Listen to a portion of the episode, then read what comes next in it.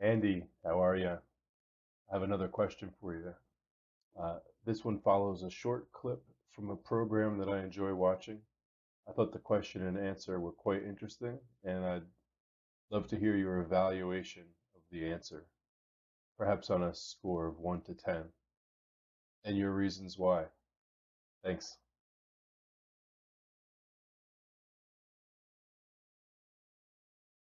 Stalin permits his wife, Poskrebyshev's wife, Yeah. to be imprisoned and executed. Yeah. And Proskobiev remains loyal to Stalin. During the Second World War, he is working 20 hours a day with Yes. Stalin. And again, he dies, he dies in the 60s, as I recall. Not a word of regret, not a word of, of disloyalty. This is just incomprehensible. How? Yes, to us it's very difficult to understand. But let's remember once again Stalin is a communist.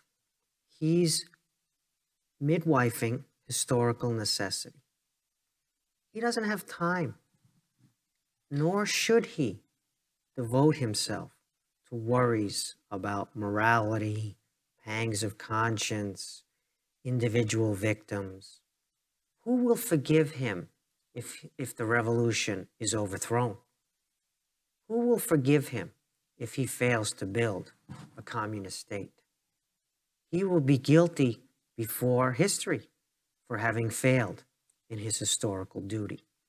So everything becomes subsumed to this, and mass murder becomes justified because it's part of the movement of history and the supposed greater good of humanity. We don't have any documents that show second thoughts, that show Stalin wondering if he should have killed so many people or feeling guilt about the peasants who starved. The documents we have, and they're very voluminous, are about Stalin not wanting to fall short in building a great communist power and being angry at those who criticized him for doing so. His minions, they were in awe of him. Stalin had capabilities that they didn't have. Well, you're really um, putting the hard questions to me, aren't you, Anthony?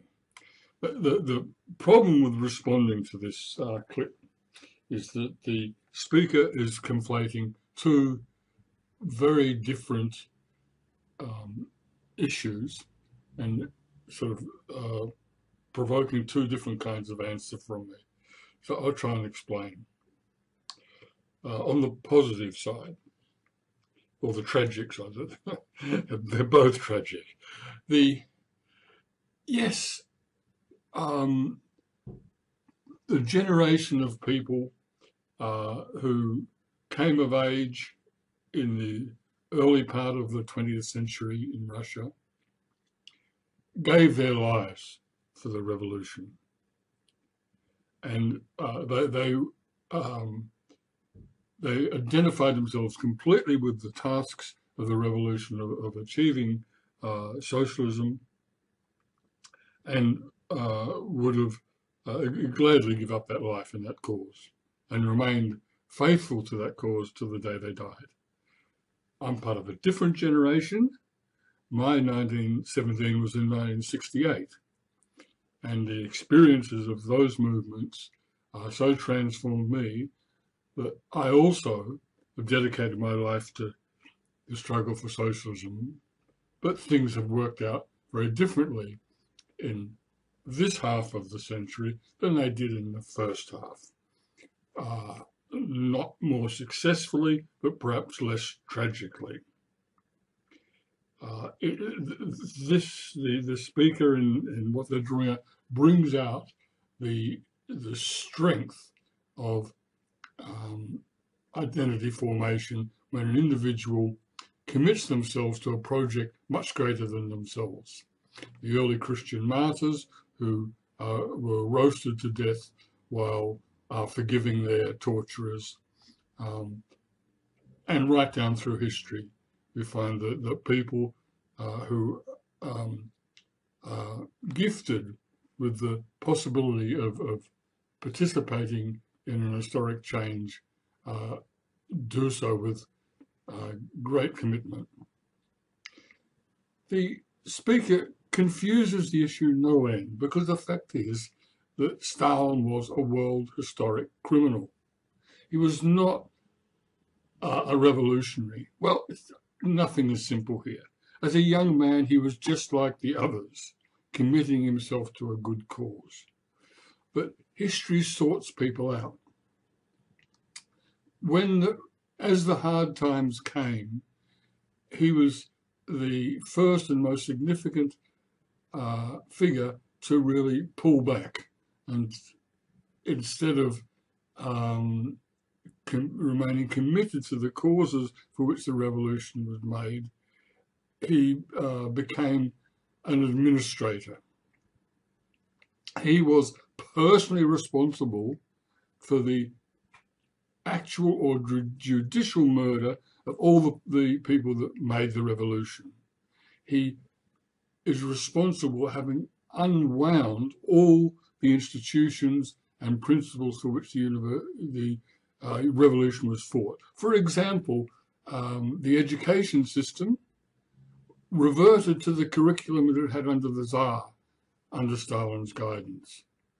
Every aspect of uh, life in the Soviet Union reverted to the worst aspects of life under the Tsar.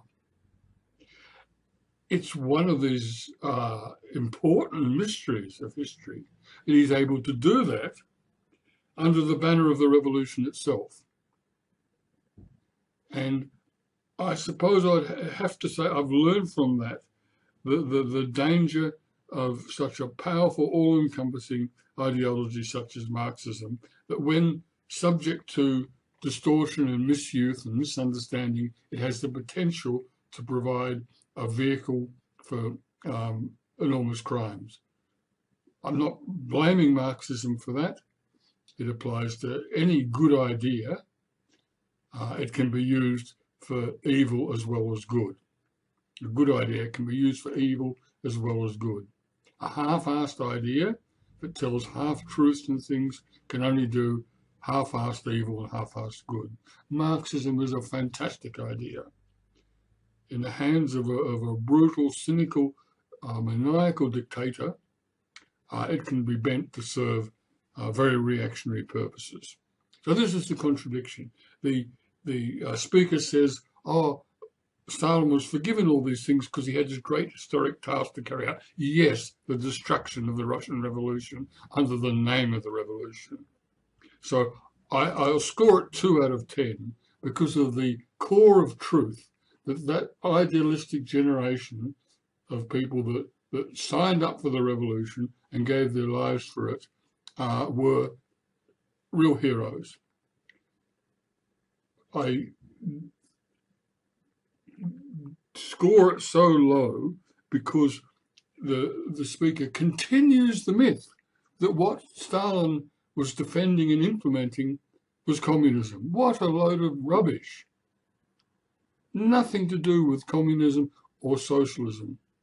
Nonetheless, even that is an oversimplification because the Soviet Union, with nationalized property relations, uh, did defeat Hitler.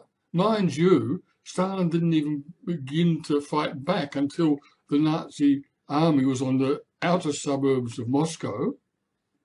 So uh, blinded was he to the danger of fascism after having already uh, decapitated and shot all the leaders of the Red Army, which had defeated 14 armies that invaded Russia after 1917. So this was the, the, the commander-in-chief from hell.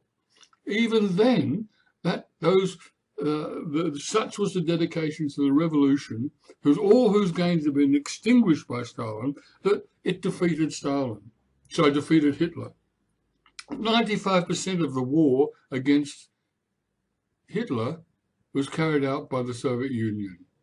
The Americans and the British came in at the end, when the, the, the job was already done, when Hitler's back had been broken. War in, in, in the Pacific, of course, is something else.